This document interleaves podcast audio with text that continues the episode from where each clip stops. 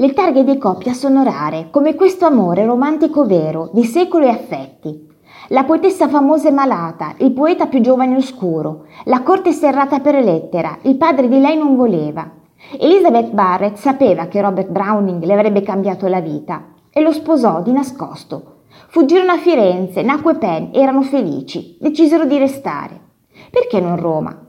Inverno al sole, musa a due passi e molti inglesi americani, come gli Story, che gli trovarono una casa sopra di loro, qui in via Bocca di Leone, dietro Piazza di Spagna.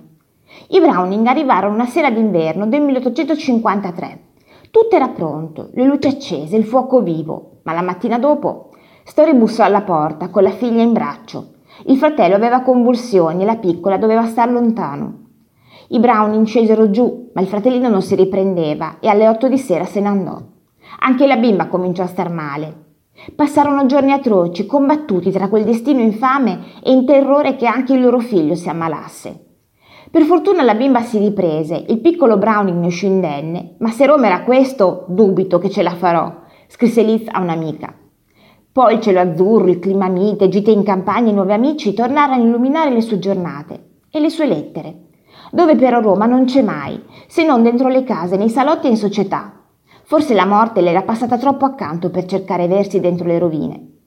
Ma se Liz l'aveva presa male, Robert Browning decisamente no. Davanti alla visione di San Pietro, lui si tornò poeta e una storiaccia nera del Seicento gli ispirò The Ring and the Book, 21.000 versi sciolti a garanzia di imperitura fama.